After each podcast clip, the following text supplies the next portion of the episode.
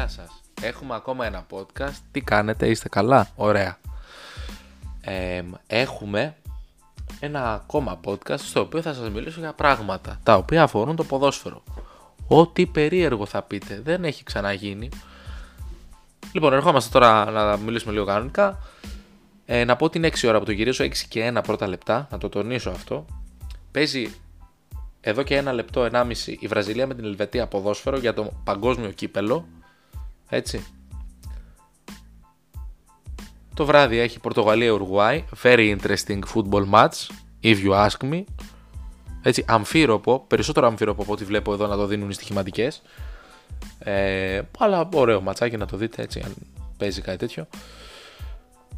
Βασικά δεν ήθελα να σας μιλήσω για μπάλα. Ξέρετε κάτι, στον καιρό των analytics, στον καιρό των αμέτρητων στατιστικών που μπορεί να βρει κανείς στο ίντερνετ ελεύθερα να κυκλοφορούν, στον καιρό των, των αμέτρητων ανθρώπων που ασχολούνται με την ανάλυση των αγώνων, είτε αυτή είναι καλή είτε αυτή είναι κακή, μπορείτε να βρείτε, αν βλέπετε, να σχηματίσετε ακόμα και τη δικιά σας άποψη πάνω, μάλλον γύρω από ένα παιχνίδι, από ένα ποδοσφαιρικό match.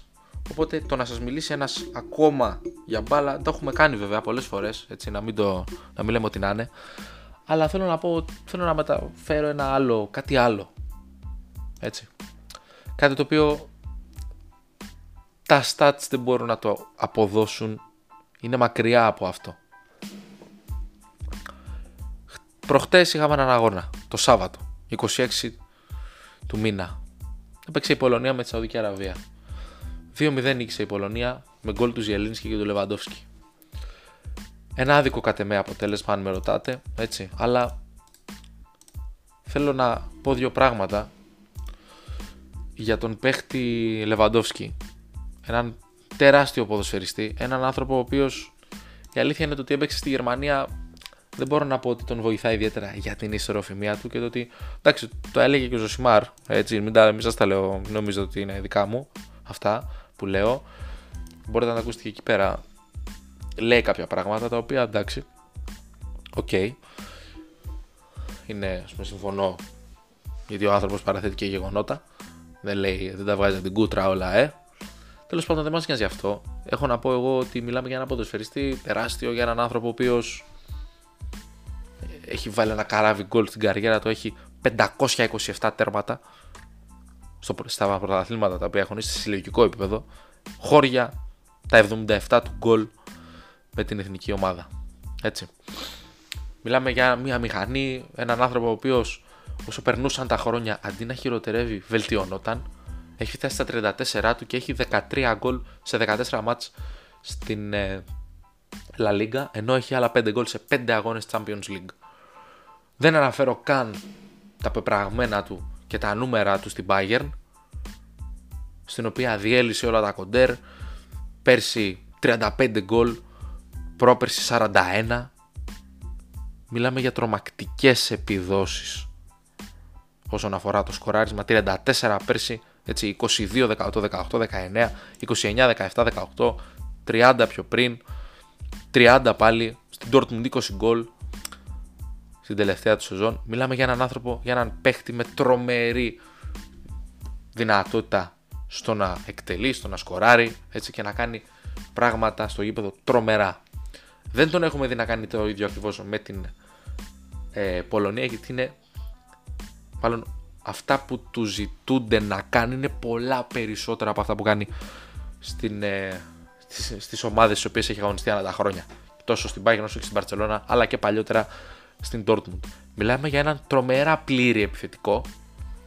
Έναν άνθρωπο ο οποίος μπορεί να εκτελέσει και με τα δύο πόδια, μπορεί να εκτελέσει φάουλ, είναι αλτικό, είναι δυνατός. Έχει πάρα πολλά στοιχεία τα οποία τον κάνουν να είναι ένας τεράστιος ποδοσφαιριστής. Ο Λεβαντόφσκι είναι γεννημένος στις 21 Αυγούστου του 1988. Θα μου πείτε γιατί μας το λες αυτό. Θα πω αμέσως. Ο Λεβαντόφσκι λοιπόν είναι στα 34 του. Είναι 34 μισό. Μέχρι στιγμής ο Λεβαντόφσκι δεν έχει σκοράρει. Δεν είχε σκοράρει μέχρι και το Σάββατο, μέχρι και το μεσημέρι απόγευμα του Σαββάτου στο Μουντιάλ. Είχε παίξει όλα και όλα τρία παιχνίδια αν δεν κάνω λάθος δεν είχε σκοράρει 3 ή 4 παιχνίδια. Δεν είχε σκοράρει. Ήρθε η ώρα που το Σάββατο στις 26 του Νοέμβρη του 2022 στο Μουντιάλ το οποίο γίνεται στο Κατάρ να έρθει η ώρα που ο μεγάλος Πολωνός θα σπάσει το ρόδι και θα σκοράρει για πρώτη, για παρθενική του φορά στο παγκόσμιο κύπελο. Έχουμε φτάσει σε μια εποχή η οποία το ποδόσφαιρο, μάλλον το Μουντιάλ δεν έχει την ίδια θέση στην καρδιά μας, στο μυαλό μας που είχε τις δεκαετίες του 60, του 70, του 80 που πήγαιναν οι μεγαλύτερες ομάδες του κόσμου να παίξουν, να εκπροσωπήσουν τη χώρα τους στο Μουντιάλ και να δούμε εμείς στα, στα περιορισμένα μέσα που είχαμε εκείνη την εποχή να δούμε τους μεγαλύτερους παίχτες του κόσμου να αγωνίζονται εκπροσωπώντας τη χώρα τους.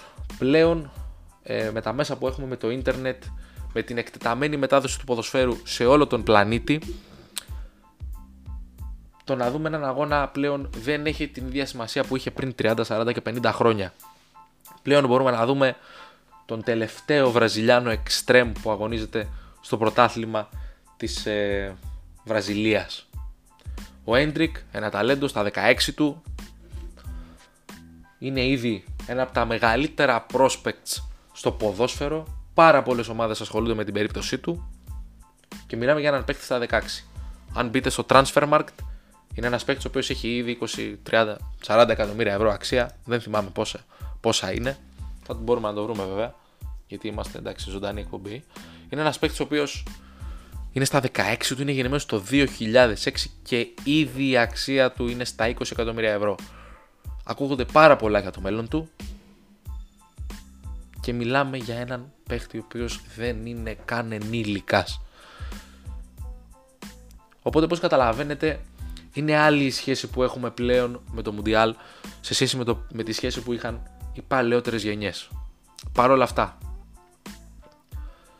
για τους ποδοσφαιριστές όπως φαίνεται, ή μάλλον για πολλούς ποδοσφαιριστές, γιατί δεν μπορούμε να είμαστε απόλυτοι, το Μουντιάλ είναι κάτι άλλο, είναι κάτι μεγάλο, είναι ίσως κάτι περισσότερο από το ποδόσφαιρο συλλόγων, το οποίο ναι, football is a club sport, ε, Ζωσιμάρ τα έχουμε πει, sorry, πολλά τα references, αλλά ακούω πολύ μ' αρέσει οπότε με επηρεάζει στο τι λέω και στις σκέψεις μου πολλές φορές και στο πώς βλέπω το ποδόσφαιρο όπως και άλλα πράγματα τα οποία ακούω τα οποία μπορεί να μην έχουν καν σχέση με το ποδόσφαιρο. Με επηρεάζουν. Παρ' όλα αυτά το Μουντιάλ είναι κάτι άλλο. Είναι μια διοργάνωση στην οποία δεν κερδίζουν πάντα οι Γερμανοί όπως βλέπουμε στο τέλος έτσι. Ισοφαρίζουν. Εσχάτως. Είναι μια διοργάνωση η οποία ίσως για κάποιους ακόμα είναι μια τεράστια διοργάνωση. Και αυτό αποτυπώνεται στο ότι είδαμε τον Λεβαντόφσκι, έναν παίκτη ο οποίος ήδη είπαμε έχει σκοράρει ένα καράβι γκολ. Πέντε αιώνες γκολ για τον Λεβαντόφσκι. Παρ' όλα αυτά τον είδαμε στο πρώτο του γκολ σε Μουντιάλ στα 34 και μισό να σκοράρει και να δακρύζει. Είδαμε το Μέση, τον Μέση, ίσως τον κορυφαίο παίχτη όλων των εποχών, τον κορυφαίο που είδαμε να παίζει ποδόσφαιρο σε αυτόν τον πλανήτη, να είναι, να, να στραβώνει το στόμα του. Και να στραβώνει το στόμα του ο Μέση, να κλαίνε. Γιατί πέρα από την πίεση που έχουν όλοι αυτοί οι ποδοσφαιριστές Μιλάμε για μια διοργάνωση στην οποία δεν υπάρχουν οι, οι εκατομμύρια φανς των ομάδων ανά τον κόσμο. Δεν υπάρχουν οι άνθρωποι οι οποίοι κάθε Κυριακή πάνε στο γήπεδο με το κασκόλ της αγαπημένης τους ομάδας να την δούνε, να υποστηρίξουν και τους ανθρώπους που κάνουν τον αθλητικό τουρισμό έτσι να δούνε τα ενδάλματά τους στο γήπεδο. Εδώ μιλάμε για κάτι διαφορετικό.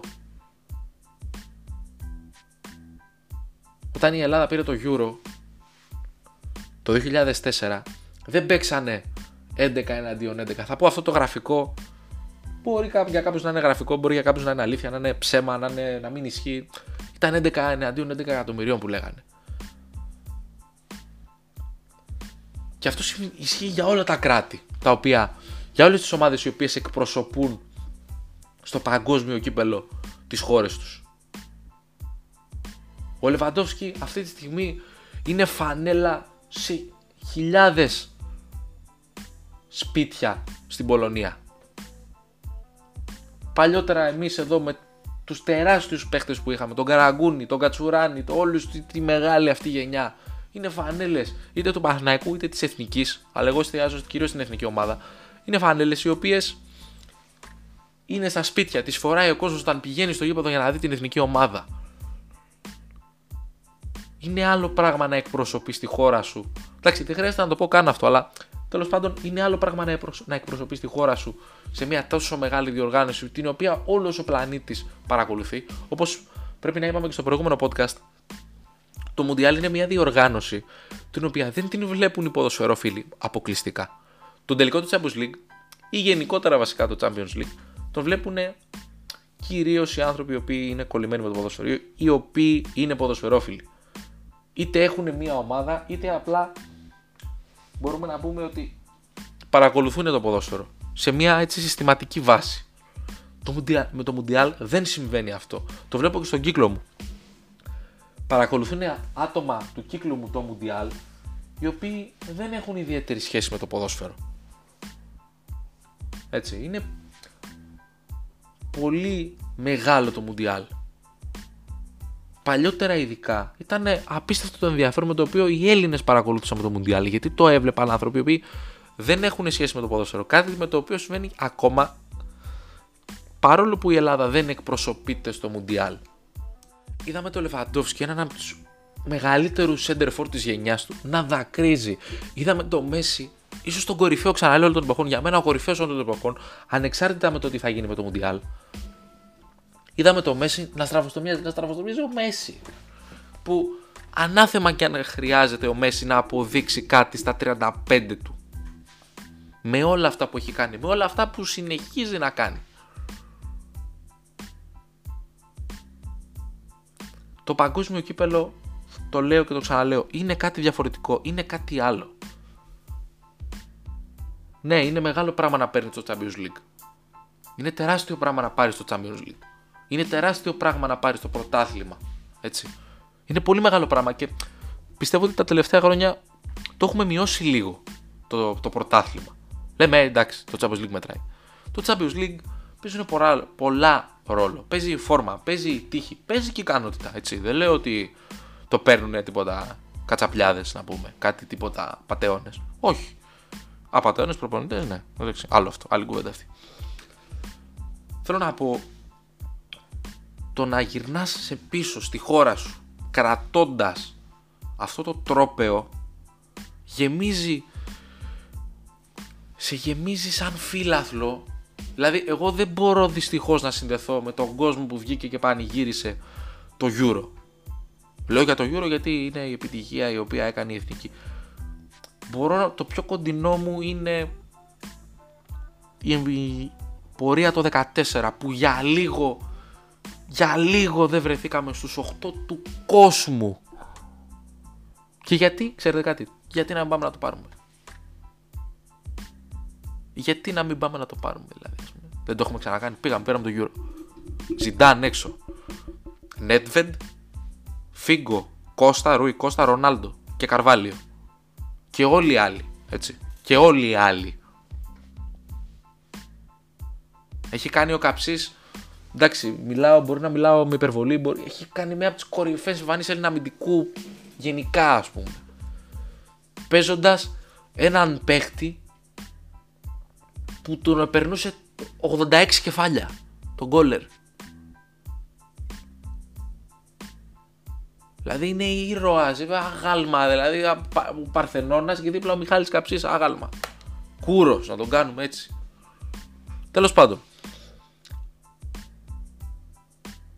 Σκεφτείτε τους, τον κόσμο μιας χώρας που βλέπει την ομάδα του να γυρνάει πίσω στην πρωτεύουσα ή δεν ξέρω κι εγώ πού στη χώρα με αυτό το τρόπεο, με τη νίκη. Σκεφτείτε τα εκατομμύρια τα οποία βγαίνουν στους δρόμους για να πανηγυρίσουν.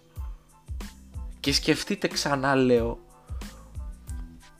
πόσο σημαντικό είναι για παίχτες οι οποίοι έχουν καταφέρει στην καριέρα τους τα πάντα. Έχουν αποδείξει ότι είναι οι κορυφαίοι. Τους βλέπεις και λες δεν θέλω να είσαι 34 και 35. Θέλω να είσαι για πάντα, να μείνεις στα 27, να σε βλέπω, δώστε μου μάτια, να βλέπω μέση μέχρι να πεθάνω. Δεν έχουμε δει κάτι αντίστοιχο πλέον. Κορυφαίος δημιουργός, κορυφαίος τριπλέρ, κορυφαίος σκόρερ. 90 γκολ, 90 πόσα γκολ σε μια ημερολογιακή χρονιά. Ποιος Γκέρντ Μίλλερ; Προφανώς δεν μειώνω την αξία του Μίλλερ. Εντάξει, μην τρελαθούμε. Καταλαβαίνετε τι θέλω να πω. Είναι μεγάλο πράγμα. Αυτό.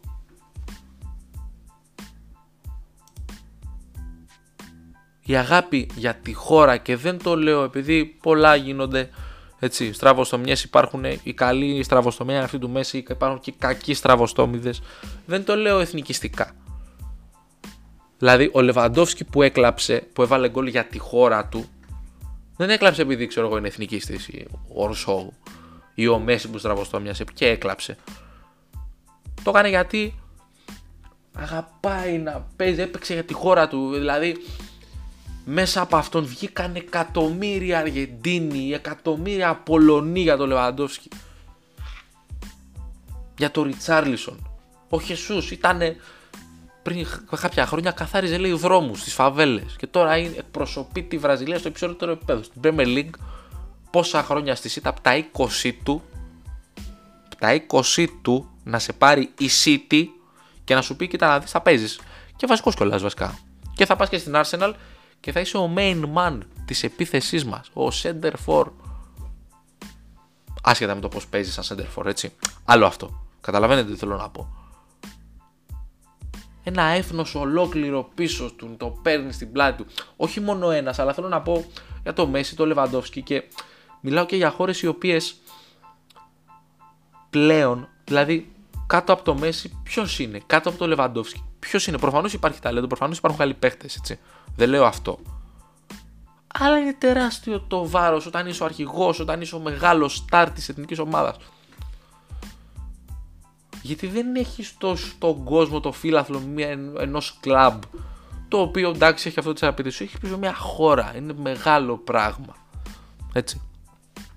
Και να πούμε και για έναν άλλο κύριο, τον οποίο θαυμάσαμε στα μέρη μας, ο οποίος έκανε το 2-1 για την Κροατία ο οποίος άκουσε τα μύρια όσα όσο βρέθηκε εδώ, ο οποίος χρησιμοποιήθηκε λάθος, ο οποίος δεν εκμεταλλεύτηκε η ομάδα που τον είχε το ταλέντο του και θα πω προφανώς για τον Μάρκο, ο οποίος ακριβώς αυτό έκανε, πήγε με τη χώρα του, ξεκίνησε βασικός, έπαιξε 60 λεπτά με τον Καναδά, εκπροσωπώντας τη χώρα του την Κροατία και έβαλε και το γκολ με το οποίο κλείδωσε την ανατροπή για την Κροατία. Έτσι, το μάτς για την ιστορία έχει λήξει 4-1. Ο Λιβάγια έκανε το 2-1. Και μέσα σε 60 λεπτά είχε 0,58 6 goals από ό,τι βλέπω. 3 σουτ και τα 3 στο τέρμα έχασε μια μεγάλη ευκαιρία. 25 επαφές ενέργειες με την μπάλα. 8 στις 12 πάσες πάτησε περιοχή, ήρθε πιο πίσω, είχε άριστη στο γκολ γνώση στο που είναι η αιστεία για να γυρίσει να σουτάρει και να βάλει τον γκολ. Ένας πάρα πολύ καλός παίκτης, τον οποίο δυστυχώς ένας ακόμα παίκτης, ο οποίος ήρθε στην Ελλάδα, ήρθε στην ΑΕΚ και του είπαμε You are a winger. You must come back to the corner. Τα έβλεπα στην Game Night, είχαν δίκιο οι άνθρωποι. Βάζαμε το λιβάγια extreme, βάζαμε τον Μπαγκασέτα extreme. Έφυγε ο Λιβάγια, νάτο. Έφυγε ο Μπακασέτα, νάτος. Ε, σουτάρει ο Μπακασέτα έξω από την περιοχή. Σουτάρει ο Μπακασέτα έξω από την περιοχή και λες, θα μπει, γιατί να μην μπει; Το έχει ξανακάνει, ξέρω εγώ, πόσες φορές. Γιατί να μην μπει; Είναι τρομερό αυτό το πράγμα με τον Μπακασέτα, όσο με τον Σουτάρι. Θα μου πει κάποιος πάλι για την ΑΕΚ, πώς τη μαζέ. Θα πω, έχεις δίκιο, ρε φιλέ. Ε, πάλι σου λέω για την ΑΕΚ, αλλά Λέω πράγματα τα οποία βλέπεις. Δεν είναι ότι α, μπράβο, Αεκάρα, έτσι καλά τους κάνεις, καλά τους δείχνεις. Και ξέρετε, και να σας πω και κάτι για το Λιβάγια. Όταν ήταν στην ΑΕΚ, και εγώ δεν τον πίστευα ότι είναι ο άνθρωπος ο οποίος θα είναι ο center for, ο main man, ο οποίος θα παστελώνει την μπάλα και θα τη βάζει, ας πούμε, ή θα δίνει assist. Τον είχα πιο πολύ για πίσω του, πιο πολύ στο ρόλο του δεκαριού να μοιράζει την μπάλα. Όταν έρθει σε, σε θέση εκτέλεσης να εκτελέσει, είναι ok. Αλλά βλέπουμε ότι αυτά που κάνει στην Χάιντουκ είναι τρομερά. Και αυτά που κάνει στη Χάιντουκ τον έφεραν στην τελική φάση ενός παγκοσμίου κυπέλου και τον έφεραν να σκοράρει και να κάνει μια πάρα πολύ καλή εμφάνιση αγωνιζόμενος συγγνώμη μόνο 60 λεπτά για τη χώρα του. Μια πολύ καλή εμφάνιση, ο Λιβάγια πάτησε πολύ στο κέντρο, ήρθε πίσω, ήρθε χαμηλά, πάτησε όμως και μέσα στην περιοχή, σούταρε, σκόραρε, έτσι. Και γκολ. Μάρκο. Ο μεγάλος Μάρκο, αυτός που περπατάει. Αυτός που είναι υπερεκτιμημένος, που κάνει λεφτά πολλά και δεν κάνει τίποτα στο γήπεδο. Αυτός. Το κόλλησε. Και μακάρι να συνεχίζει να τα κολλάει. Και μακάρι να, να είναι σε ομάδα η οποία θα ευχαριστείτε να παίζει ποδόσφαιρο. Μακάρι ειλικρινά. Και το εύχομαι για όλους αυτούς τους παίχτες που έφυγαν από μια μίζερη κατάσταση, από μια κατάσταση η οποία δεν τους έκανε καλό. Έτσι. Και έφυγαν από εκεί και πήγαν σε ομάδες από αυτή τη μίζερη κατάσταση και πήγαν σε ομάδες οι οποίες τους έκαναν να ευχαριστούν το ποδόσφαιρο, τους έκαναν να αποκτήσουν αξία στο ποδοσφαιρικό χρηματιστήριο που λένε. Τους έκαναν να παίρνουν πολλά λεφτά. Τους έκαναν εκεί που είναι να αναγνωρίζεται η αξία τους να αναγνωρίζονται αυτά που κάνουν στο γήπεδο, να γίνουν σύνθημα στα χίλια του κόσμου που βρίσκεται στο γήπεδο. Είναι μεγάλο πράγμα αυτό για ένα ποδοσφαιριστή, θέλω να πιστεύω. Όχι θέλω πιστεύω, θέλω να πιστεύω, έτσι πιστεύω. Δηλαδή είσαι ποδοσφαιριστής έτσι, οι ποδοσφαιριστές. Μπορεί να λέμε εμείς, ναι, είναι ξέρω εγώ, επαγγελματίες, ναι, πρέπει να έχουν μια συγκεκριμένη στάση, ναι, να μην προκαλούν, να μην κάνουν, να μην ράνουν, αλλά είναι άνθρωποι, είναι παιδιά. Είναι άνθρωποι μάλλον οι οποίοι κάνουν το χόμπι τους επάγγελμα. Ο Μόντριτς έπαιζε ποδόσφαιρο στον πόλεμο. Έζησε τρομερές καταστάσεις. Μπορείτε να βάλετε να δείτε το Captains, στο οποίο μιλάει ανάμεσα σε άλλους και ο Μόντριτς. πρέπει να είναι χαρούμενος ο ποδοσφαιριστής. Πρέπει εκεί που είναι να ευχαριστείτε να παίζει ποδοσφαίρο.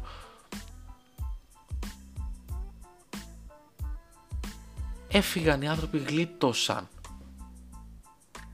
Και λέω για το Λιβάγια. Είδατε, πριν σας έλεγα για το Μέζι και το Λεβαντόφσκι. Οι, οι επιτυχημένοι δηλαδή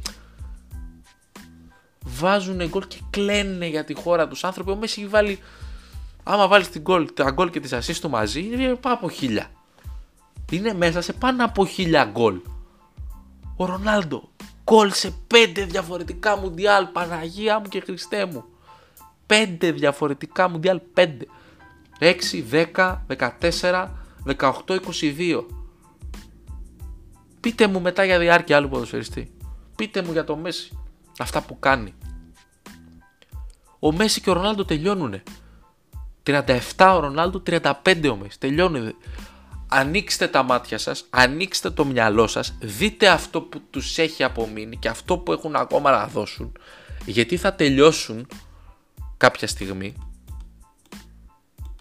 και μετά θα λέμε πού είναι ο Μέση και ο Ρονάλντο και πού είναι αυτή η τεράστια κόντρα που απολαύσαμε μέχρι, μάλλον και απολαύσαμε από τη, τα μέσα της δεκαετίας του 2000 μέχρι και το τέλος, και την, το τέλος της δεκαετίας του 2010 και τις αρχές της δεκαετίας του 2020.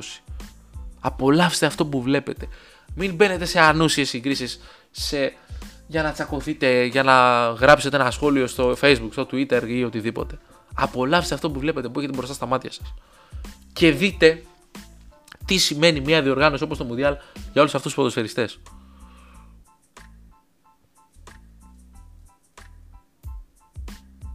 Δεν έχω να πω πολλά. Δεν περίμενα να γράψω 25 λεπτά που έχω γράψει τώρα.